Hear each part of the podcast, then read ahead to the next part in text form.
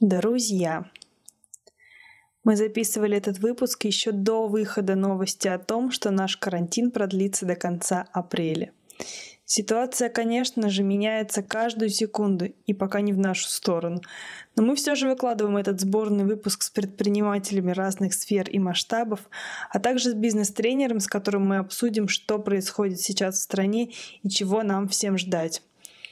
Выпуск получился очень необычный, немного сумбурный, но в целом достаточно информативный. Ставьте нам звездочки в Apple подкастах и слушайте нас на Google Подкаст, Spotify, Яндекс Музыки и других доступных сервисах для прослушивания подкастов. Будьте здоровы, мойте руки и оставайтесь дома. Мы будем рады вашим комментариям в Apple подкастах, а предложения и запросы по участникам мы ждем, как всегда, в нашей соцсети и на нашу почту notsweetbusiness.gmail.com. Ссылки на всех наших гостей будут в описании этого подкаста. Ну что, начнем?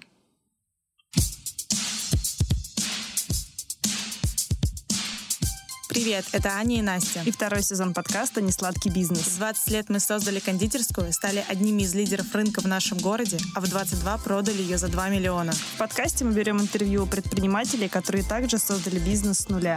Если нам и нашим гостям удалось вдохновить вас на новые начинания, выкладывайте сторис с нами и отмечайте Инстаграм собака Sweet Business. Ну все, пишем.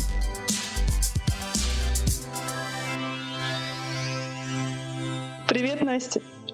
Привет, Таня! Сегодня 31 марта, и сегодня, две минуты назад, в нашей области, в нашем регионе тоже ввели режим карантина. Нам теперь нельзя выходить тоже из дома, также как жителям Москвы, Петербурга. Сегодня у нас очень необычный выпуск. Это не сказать, что это спешл, но это такой срочный breaking news, я бы сказала. Поэтому о том, как у нас дела, вы услышите на следующей неделе. А пока что breaking news. Одним из гостей сегодняшнего подкаста стала Юлиана Иванова, директор по маркетингу торгового дома «Ярмарка». Компания занимается производством круп в Карелии под торговыми марками «Ярмарка», «Браволли», «Ели» и «Готово», а также экспортирует их по всему миру. Юлиана заметила, что рост цен на гречку и большой спрос на нее скорее импульсивный поступок, связанный с нашими привычками, доставшимися нам от старших поколений – Возможно, пройдет еще пара поколений, и мы будем гоняться за чем-нибудь другим в магазинах на полках. Также она заметила, что кризиса с гречкой в стране нет, а на рост цен в первую очередь влияют цены их поставщиков. В среднем они выросли на 15% на фоне общего кризиса. Однако сами импортеры не торопятся завышать цену в магазинах и стабильно поставляют в крупные сети по прежней цене.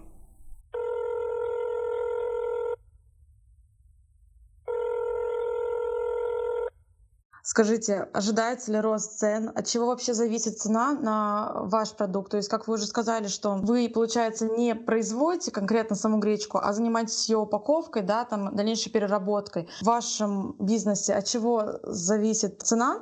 И как она сейчас поменяется? Ну, э, здесь все зависит э, от э, того типа продукции, э, которую мы производим. Если речь идет о российском продукте, ну вот как, например, греча, то тут э, все сильно зависит от цен поставщиков. А, а, на данный момент у нас э, повышение цен от поставщиков а, в районе 15%. Это очень серьезный показатель, который, несомненно, отразится ну, не может не отразиться и на наших отгрузочных ценах, и, естественно, на ценах в федеральных сетях.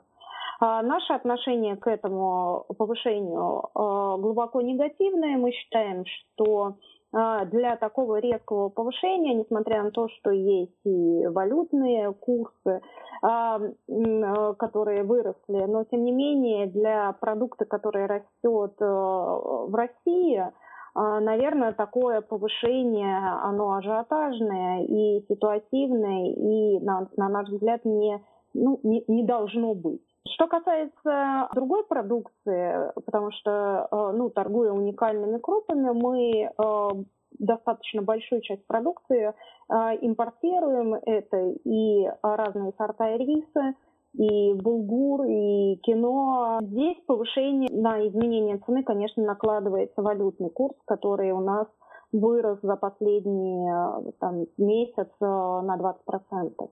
Э, плюс то оборудование, которое э, российские производители используют для своей продукции, оно в основном, к сожалению, западного происхождения, то есть это немецкие э, производственные линии очень часто используются. Естественно, они также покупаются в валюте. То есть для конечного потребителя цена вырастет насколько? Также на 15%, как выросла у вас сырье для закупа?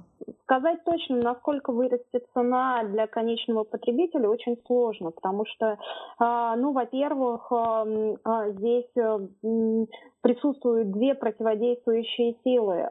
Первая, ну, одна из них это вот сила производителя, который диктует нам новые закупочные цены, а с другой стороны это ограничительные, ограничительная сила сетей, которые пытается э, со своей стороны изо всех сил сдерживать рост цен. Скорее всего, ситуация через какое-то время должна будет стабилизироваться, э, но э, я думаю, что вряд ли рост цен на полке будет выше, чем 10%. А, Конечно же, в таких ситуациях в первую очередь страдает потребитель и производитель, у которого, у которого ну, в нашем случае там снижается наша доходность, наша рентабельность. Скажите, а как сильно повлиял на вас э, кризис с точки зрения бизнеса? То есть э, нужна ли какая-то вам поддержка властей или, в принципе, продажи перекрывают э, все издержки новые, которые появились? С одной стороны, конечно же, сейчас мы работаем на максимальном максимальных мощностях, увеличиваем наши запасы, чтобы снизить вариабельность спроса. Так как сложно делать какие-то прогнозы, мы стараемся быть готовыми и к повышенному спросу в том числе. У нас, э, э, что касается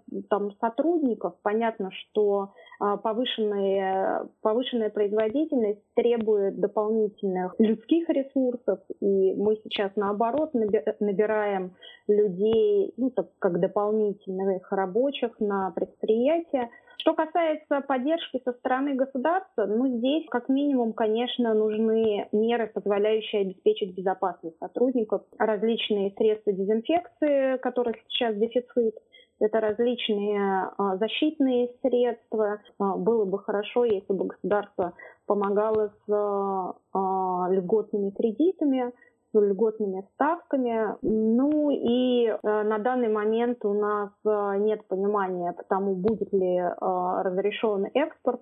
Вот это тоже для нас значительные такие финансовые риски, потому что в свое время мы экспортом хеджировали риски, связанные с ростом валюты. Сейчас у нас такой возможности нет. А как вы считаете, как в целом будет себя вести рынок и вообще потребитель вот в вашем сегменте конкретно после кризиса? Когда ну, все более-менее спадет и нормализуется? Ну, а, если смотреть на опыт зарубежных стран, а, и в частности, например, Китая, где а, эпидемия уже пошла на спад, то здесь а, мы видим следующее. Во-первых, конечно же, кризис сильно повлияет на структуру каналов продаж. Сейчас мы уже наблюдаем значительное увеличение онлайн-торговли, различных онлайн-сервисов. Скорее всего, эта тенденция сохранится. Если до кризиса рост э, интернет-торговли там, был постоянный, но не, не огромный, то сейчас он просто огромен. Это сотни процентов, и, и он сохранится совершенно точно в этой динамике э, еще, еще довольно продолжительное время. Также у потребителей потребителя на данный момент одна из главных причин беспокойства – это, естественно, здоровье. Отсюда повышенные требования к безопасности продукции. И этот тренд сохранится совершенно точно после, э, после того, как и закончится карантин, и закончится Э, эпидемия. У нас не произойдет быстрой стабилизации э, многих сегментов рынка, таких как, э, наверное, ресторанная отрасль, как какие-то сервисы и компании, связанные с услугами населения. А это значит, что потребительский, потребительский спрос будет некоторое время ниже, чем был до кризиса, и на восстановление экономики а, потребуется достаточно продолжительное время. А что еще важно, на ваш взгляд, донести покупателю вот сейчас конкретно вот в такое непростое время? Конечно, нынешний кризис, он а, гораздо серьезнее, потому что в отличие, если эм, предыдущие кризисы были связаны исключительно с экономическими какими-то факторами, то сейчас у нас и экономические, и фактор, связанный с пандемией. Но э, нужно понимать, что кризис это всегда нечто приходящее. Э, и, в общем-то, наверное, думать о том, что сейчас э, правильное время для того, чтобы э, получить новые знания, научиться чему-то э, полезному. Мы со своей стороны сейчас организовываем кулинарную школу для взрослых и подростков – которая позволит людям а, учиться готовить и, в общем, наверное, немножко отвлекаться от, от того, что происходит за окном. Она запустится в ближайшее время, пока вот не могу, наверное, точный срок сказать, мы сейчас э, в процессе запуска. Она будет онлайн, она будет бесплатная, и э, мы обязательно анонсируем а, ее и будем а, а, с удовольствием ждать э, гостей и участников э, этого проекта. Классно. Мы постараемся тогда, если она уже выйдет, к тому моменту, как выйдет наш подкаст, дать на нее все ссылки. Нашим вторым гостем стал Валентин Косицкий. Он является директором сети кофеин «Эндорфин», три из которых небольшие кофе-точки и одно полноценное кафе. Мы спросили его о том, как выживает сфера малого бизнеса, сильно зависящая от потока посетителей, и как он видит будущее дальше. Спойлер. Будущее туманно.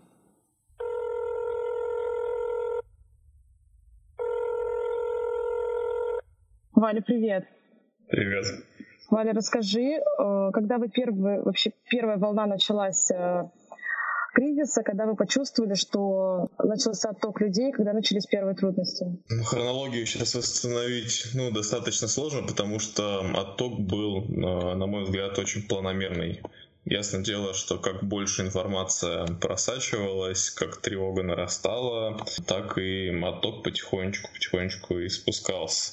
Ну, примерно, наверное, если мы вот говорим, да, то закрытие было в конце а, марта, то вот где-то за две недели постепенно происходило снижение. Критическая для нас точка была, когда закрыли вузы, потому что наши маленькие точки, которые to go работают, они э, очень сильно зависят именно от трафика студенческого. И как только э, этот трафик прекратился, продажа на точках сразу рухнула больше, чем на 40%. В кафе в нашем большом, где полный цикл, где есть еда, и кофе, э, как раз вот это вот снижение, оно было таким планомерным. Если смотреть его относительно там того же самого марта, начала, то большого такого существенного снижения не было, ну где-то там порядка 20%. Но с учетом того, что в марте при хорошей погоде, какой, какая она должна была быть, э, должен был быть рост, то если мы сравним с прошлым годом, то снижение тоже было там порядка 30%.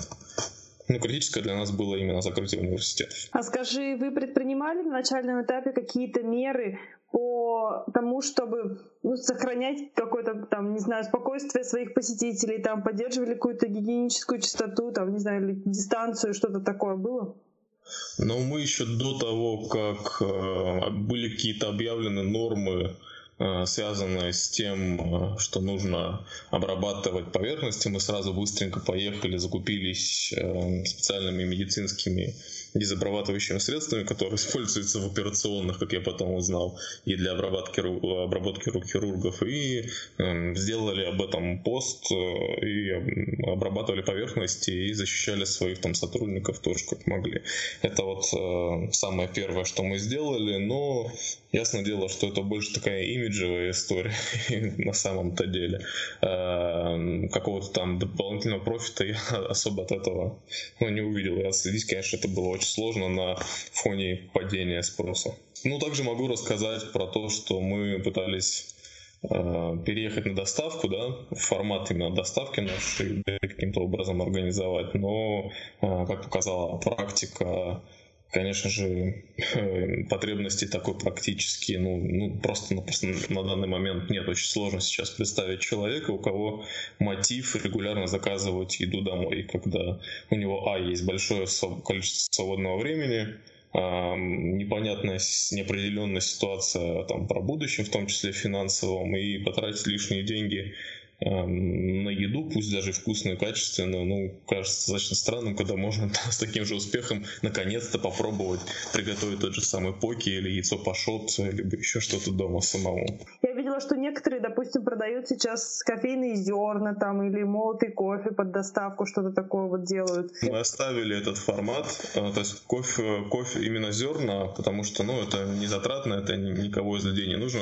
Кофе зерном э, я продаю сам, то есть у меня телефон телефон, я сам отвечаю сейчас на все сообщения, э, если они приходят по, по Инстаграму, по всем каналам, и организую вот эту доставку э, кофейного зерна домой. Это не могу сказать, что используют, пользуются сейчас каким-то огромным спросом, да, иногда заказы поступают, но это просто там какие-то капли, там, капли в море.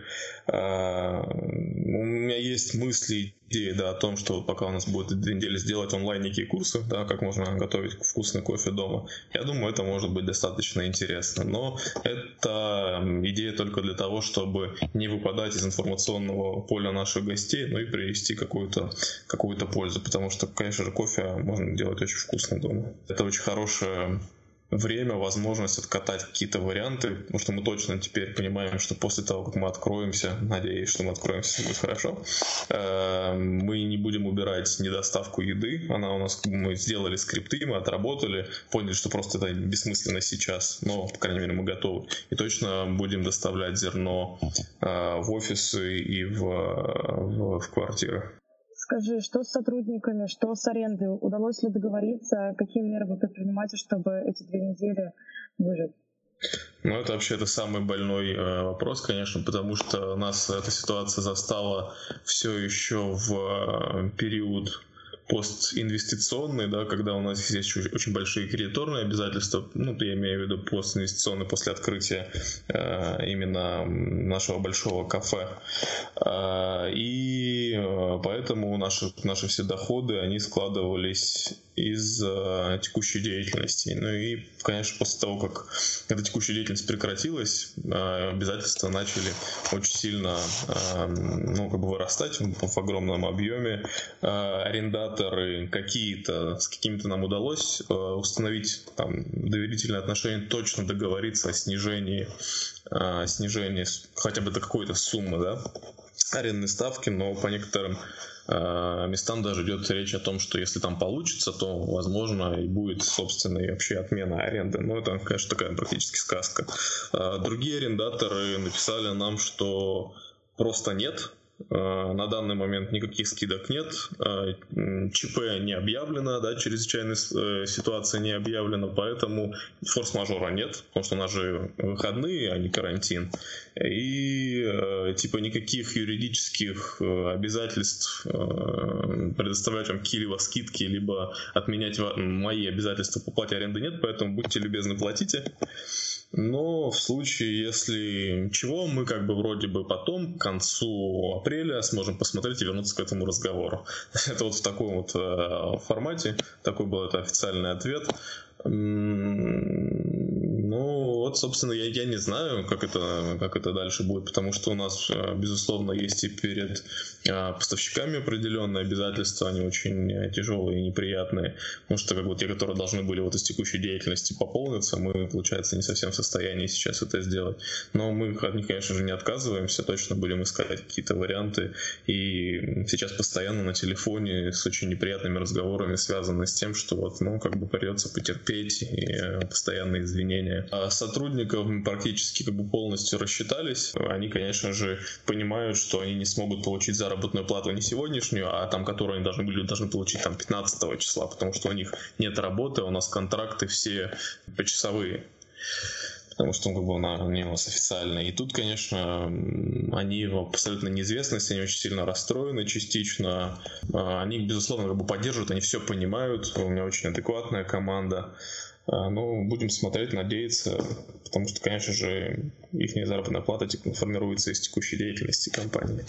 Как ты думаешь, вообще, есть ли у тебя какой-то оптимистичный план и пессимистичный план на будущее? Ты знаешь, если честно, эм, я немножко даже был, как бы, всегда пытаешься какие-то оптимистичные вещи находить. Я очень рад, что у меня сейчас есть возможность как-то выдохнуть и подумать, да, о том, э, куда ты там идешь и э, к чему все это придет, потому что сейчас же огромное количество э, запросов и лекций всего на свете о том, как выйти из операционки, да. И вот э, сейчас такой уникальный момент, когда все затихло, ясно дело, что есть какая-то деятельность там, которая не, она не оставляет. Но вот есть такие крутые каникулы, когда можно подумать о том, а, как же жить дальше, что можно исправить, что нужно сделать по-другому. И, если честно, вот э, я сейчас именно на этапе анализа, анализа того, как вообще бизнес там, развивается, и я, если честно, не готов сейчас никакие прогнозы делать, потому что не то, что прогнозы, я вот на, на этапе переанализа, переосмысления того вообще, что происходило, что нужно гостям, э, что нужно бизнесу, что нужно персоналу. И вот, наверное, после того, как я только пережую это, я смогу говорить о, о каком-то каком-то там будущем и каких-то вещах. Но э, в чем я сто процентов уверен, что эндорфин, он точно будет существовать, э, обновленный и, и, и лучше, потому что ну, любой кризис, он не оставит никакой след, и ты либо как бы уходишь, либо становишься лучше. В пессимистичных вариантах может не стать несколько точек эндорфина, например, если там нам не удастся что-то договориться. Э, но самое оптимистичное, что они будут все работать работать лучше и более эффективно и радовать гостей. А как ты думаешь, ощущается, будет ли какой-то прирост? Ну вот смотри, сейчас люди все сидят по домам. Естественно, mm-hmm. когда нас всех э, выпустят с нашего карантина наконец-таки, мы сможем снова гулять по любимым заведениям. Чувствуешь ли ты вот, что нас всех, э, вы, вы все, короче, в очень большом плюсе останетесь? Да, я видел, я действительно тоже как бы там скучаю по определенным там заведениям и посетилкам у себя в кафе а, и просто прогулкам с хорошим кофе, да, в руках. Я, конечно, считаю, что никакого бума не будет, а, потому что население и выйдет с, условно говоря, опустевшими карманами, и в лучшем случае мы будем иметь, ну, как бы тот же самый объем. Вряд ли количество посещений увеличится, да, безусловно, как бы все пойдут, все м, придут лояльные гости, соскучившиеся по любимым там поке, авокадо тостам, и... но это не будет бум, да, это просто будет такой, ну, может быть, там пару, пару дней можно будет какую-то волну, а дальше все просто надеюсь хотя бы, хотя бы к тому же самому уровню придут. Да, прекрасно тебя сейчас понимаю что сейчас, мне кажется, большинство кафе как раз находится в такой же ситуации, когда они просто не то что не загадывают, они просто загадывают на то, чтобы все было хотя бы как раньше. Но я вот, э, я, я был, конечно, очень сильно удивлен, потому что, ну, когда ты варишься, да, в, в своем бизнесе, и понимаешь, что горизонт как бы планирования это одно дело, но я никогда не думал, что крупные сети, да, э, потому что смотришь уже сейчас интервью именно крупных сетей, что у них тоже на самом деле финансовый запас прочности в общепите очень короткий. И для меня это было прям большим-большим удивлением. Потому что я думал, ну ладно, как бы там я влетел, что, что так. Но что и, и у других компаний, что вот они, условно говоря, ну именно огромных, вот там огромные сети, что у них финансы формируются из, там, из поступления текущей деятельности, что у них рентабельность на самом деле небольшая. И я был очень, я был очень сильно удивлен. Сочувствую и поддерживаю нашего нашего брата, но тем не менее общепит это такое прекрасное дело, с которым очень не совсем хотелось бы расставаться. Но я надеюсь, что ну, как бы население наше выйдет со способностью продолжать посещать общепит, конечно, потому что, как показывает даже практика, это точно не первая необходимость, да. А авокадо тост или там поки это не первая необходимость, когда ты сидишь дома в изоляции.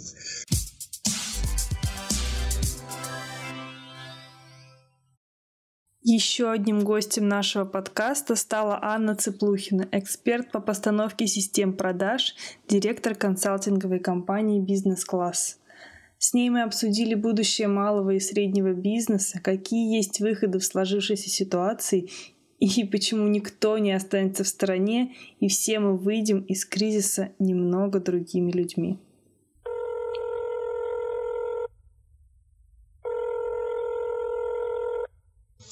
Анна, здравствуйте. Что в целом сейчас происходит с бизнесом, с малым и средним? Ну, как бы с малым и средним бизнесом происходит то же самое, что и со всеми, только на разном уровне происходит паника.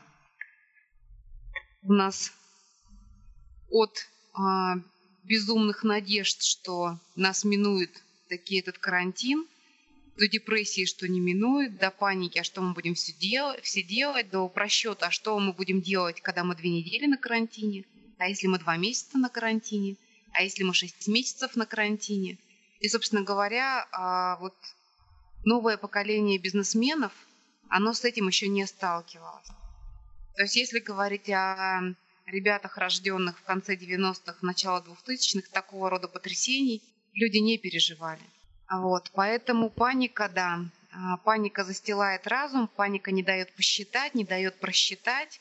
И мы эту панику видим и в соцсетях, и на экранах телевизоров, и в Ютубе, и везде. Понятно, что есть э, бизнесы, которые пострадали уже. То есть они уже по факту должны подсчитывать убытки большими суммами. Это кафе, это рестораны, это развлечения, это детские праздники, это туризм, авиаперевозки, автобусные перевозки, ну то есть все, что связано с путешествием. Так что вот, на это то, что мы имеем, и уже это от этого никуда не убежать. Скажите, а как принять решение? Держаться дальше, закрываться, не закрываться? То есть я сейчас предприниматель, например, а, у меня паника, я не знаю, что мне делать, брать кредит под 0%, который нам дают сейчас банки, или просто вот закрыться и не влезать ни в какие долги. По каким критериям мне принять это решение? Ну, критериев может быть вообще-то несколько. То есть я бы прогнозировала такую историю, что почти всем бизнесам можно ориентироваться на то, что мы должны заработать в июне. Вот до июня мы продержимся или мы не продержимся. Если уже было плохо, если у меня нет подушки безопасности, если я не знаю, а, как продержаться, если нет идей про то, а что я буду делать, когда, ну, допустим, в июне начнется нормальная жизнь, да, экономическая, а, все-таки изменится потребительский портфель каким-то образом, поведение потребителей, да, мы все выйдем действительно немножко другими из этой истории. И вот если у меня полное непонимание, как это будет и как я должна продержаться до июня, а до июля я уже точно не продержусь, например, это один критерий, да. Второй критерий. Я не знаю, как мне развивать и переделать этот бизнес, чтобы он в новой ситуации заработал и принес мне деньги быстро. Это второй критерий. Третий критерий, что я прямо сейчас реально не могу работать. Ну, потому что есть же бизнесы, которые, ну, допустим, вот наша компания, мы работаем. Мы работаем удаленно, мы работаем над проектами.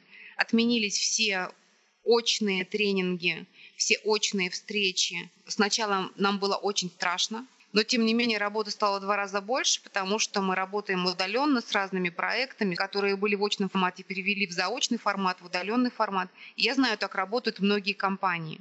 То есть многие компании, которые B2B продажи, они до сих пор продают, но они продают удаленно, если сумели быстро наладить эту работу – ну, то есть вот, могу ли я сейчас эти два месяца работать? Вот, собственно говоря, еще один критерий. Да?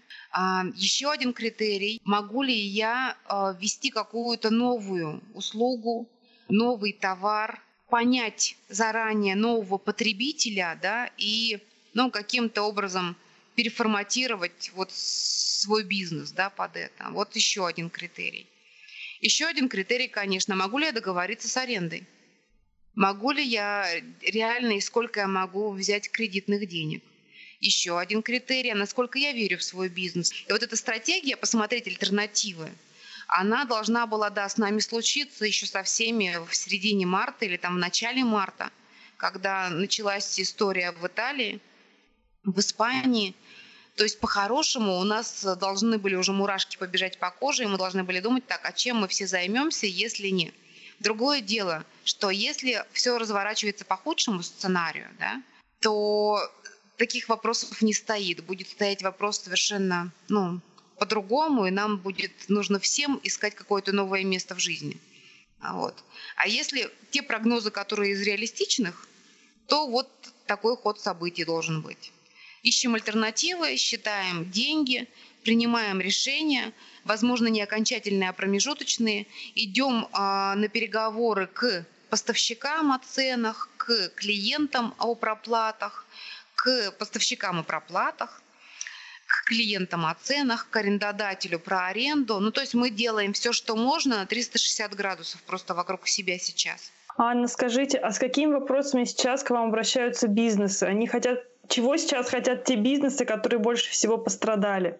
Но вот те, ну, кроме того, что там моральной поддержки да, какой-то. Больше всего пострадали, они, они даже моральной поддержки, честно говоря, не хотят. Это просто а, ну, это глубок, глубокая депрессия или не глубокая депрессия с улыбкой на устах. У людей переломный момент в судьбе, бизнесе и жизни. Они должны хорошо считать. Причем считать то, что сами знают, сами чувствуют. И здесь никакой, никакого такого секрета у нас, к сожалению, к большому сожалению, нет. Вот. А какой-то а, оптимизации команды там вот, вот по этой вот, части, вот, может вот, быть, вот, что-то вот, обращаются за этим? Те бизнесы, у которых а, не, они не приняли решение, да, то есть утонуть, а приняли решение работать, вот здесь а, другие вещи. Да, быстро на коленке, но сделать интернет-магазин. Да, подумай, какую часть... Слушайте, а, а вот этих мы можем все-таки, чтобы они ходили на работу или не можем? И мы ищем все вместе документы, кому разрешено сейчас выходить на работу, кому придется работать удаленно. Если работать удаленно, то на каких юридических основаниях они работают удаленно, хотя у них ну, выходные, да, президентские каникулы. Если они работают удаленно, ой, а мы же никогда не работали удаленно, чем нам пользоваться? И первую неделю проработали, обрывая друг другу телефоны и WhatsApp, да, что совершенно непродуктивно. Вот, и здесь мы внедряем удаленную работу на тех инструментах, которые сами хорошо знаем. Это Bittrex 24, это Trello, это Zoom, это вот скайп-конференции различные. Люди на самом деле не обращаются. Это мы к нашим клиентам говорим, что там у вас, они такие, ну, мы все умрем. И такие, все, ребята, мы идем к вам. Ой, не надо, мы все равно умрем. Нет, здесь мы вам можем помочь. Это вы сделали? Нет. Это вы сделали? Нет, делайте. И были прямо несколько клиентов, которым я это в директивном порядке писала, звонила, говорила, но вот слава богу, они откликнулись, послушались и становятся на другие рельсы в своей работе. Причем, ну, потеряют все за этот период, уже не говоря о том, что э, все вот эти смешные всплески а, про то, что а давайте все онлайн обучение, а давайте все перейдем сейчас на интернет-маркетинг. О, наконец-то мы знаем, что вам надо, вам нужны маски в большом количестве. О, нет, мы вот это вот знаем про вас. И вот все вот эти гипотезы, которые э, были вот вчера случилось, а завтра мы придумали новый бизнес, они уже показывают свою несостоятельность. То есть так тоже не работает. Человеческая психика, человеческое сознание, оно как-то ну, по-другому ведет себя. И целевая аудитория и не так быстро реагирует на вот эти вот вызовы, не так быстро всем нужны, оказывается, маски по 500 рублей. Не так быстро все хотят перейти в онлайн. Или там про ритейл, казалось бы, да, все сметается с полок, и это же самая крупа. А вот сейчас все крупу купили. Ну ладно, у меня есть 5 пачек гречки. Ну в июне все закончится. Мы не съели еще 5, 5, 5 пачек гречки. У меня останется еще 2. Но, собственно говоря, из магазинов она не исчезла. Правильно, да? То есть эти 5 пачек гречки я не куплю уже до, до сентября. То есть сейчас был повышенный спрос, ажиотаж, но потом-то мы все же затарились, это же все просядет. Это раз пункт. Второй пункт. А, чтобы произвести больше крупы, нужно слегка напрячь производство. Было ли оно на такие объемы заточено? Неизвестно. Это определенные расходы. Розница. Розница, да, ажиотажный спрос, все нормально – но мы видим, что надо всем купить маски, маски одноразовые, а нужно всем а, там мыть руки, нужно по 25 раз протирать полы, нужно, а цены повышать нельзя. То есть, когда мы говорим, что кто-то поднялся, вот про доставку еды даже спорить не буду, скорее всего, да. то надо заглянуть вот в эти внутренние бизнес-процессы, потому что когда просто вырос спрос и выросли продажи, это не значит, что нам это стало выгоднее продавать, потому что там может упасть маржа, там может, могут поломаться все станки. Ну, то есть это все равно изменения, которые радикально меняют твой бизнес. И в хорошую или в плохую сторону. То есть вот э, все должны будут посчитать по итогам. А, например, Яндекс да, сейчас она наберет кучу людей, а, ну, а все пройдет э, в мае. И придется опять людей отпускать, э, все вот это вот по-другому все организовывать, переорганизовывать, а у них уже контракты, а у них уже цены на определенные объемы. Ну, то есть вот это говорят, кому война, кому мать родна, вот это вот кому мать родна, их э, совсем единицы в такой ситуации. То есть пока я считаю, что для большинства это война. Надо это принять просто и искать альтернативы, варианты, считать деньги, искать возможности, не опускать руки, вот, вот это все, иметь бодрость духа и э, прозрачность рассудка.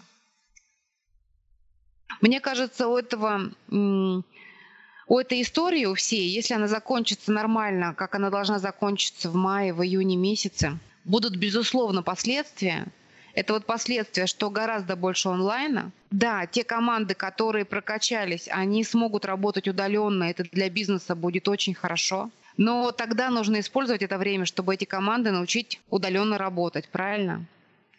Вот, появится куча сервисов и новых интернет-магазинов, что это тоже это круто.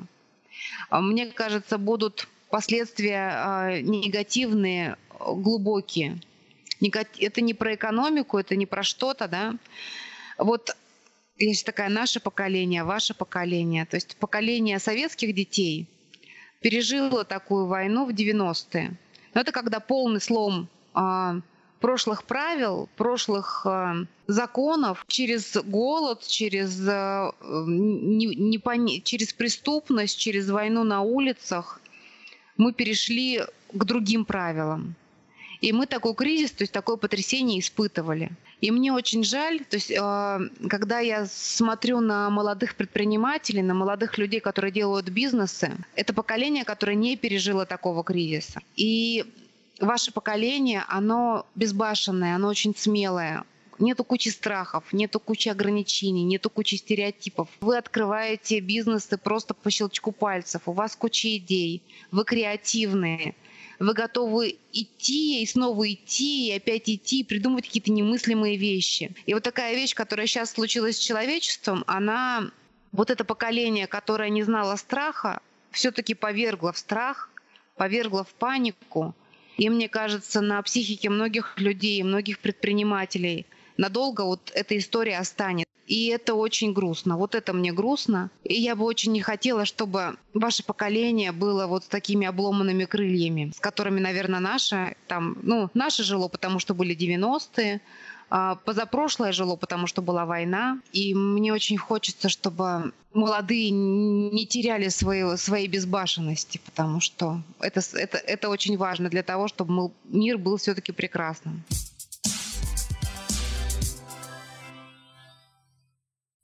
Мы заканчиваем подкаст на этой вдохновляющей ноте. Спасибо всем, кто дослушал нас до конца, и если вы один из них, оставьте нам, пожалуйста, любой смайлик в комментариях, нам будет очень приятно. Пожалуйста, оставайтесь дома, берегите близких и ни за что не отчаивайтесь. Кризис закончится, а люди и отношения с людьми обязательно останутся.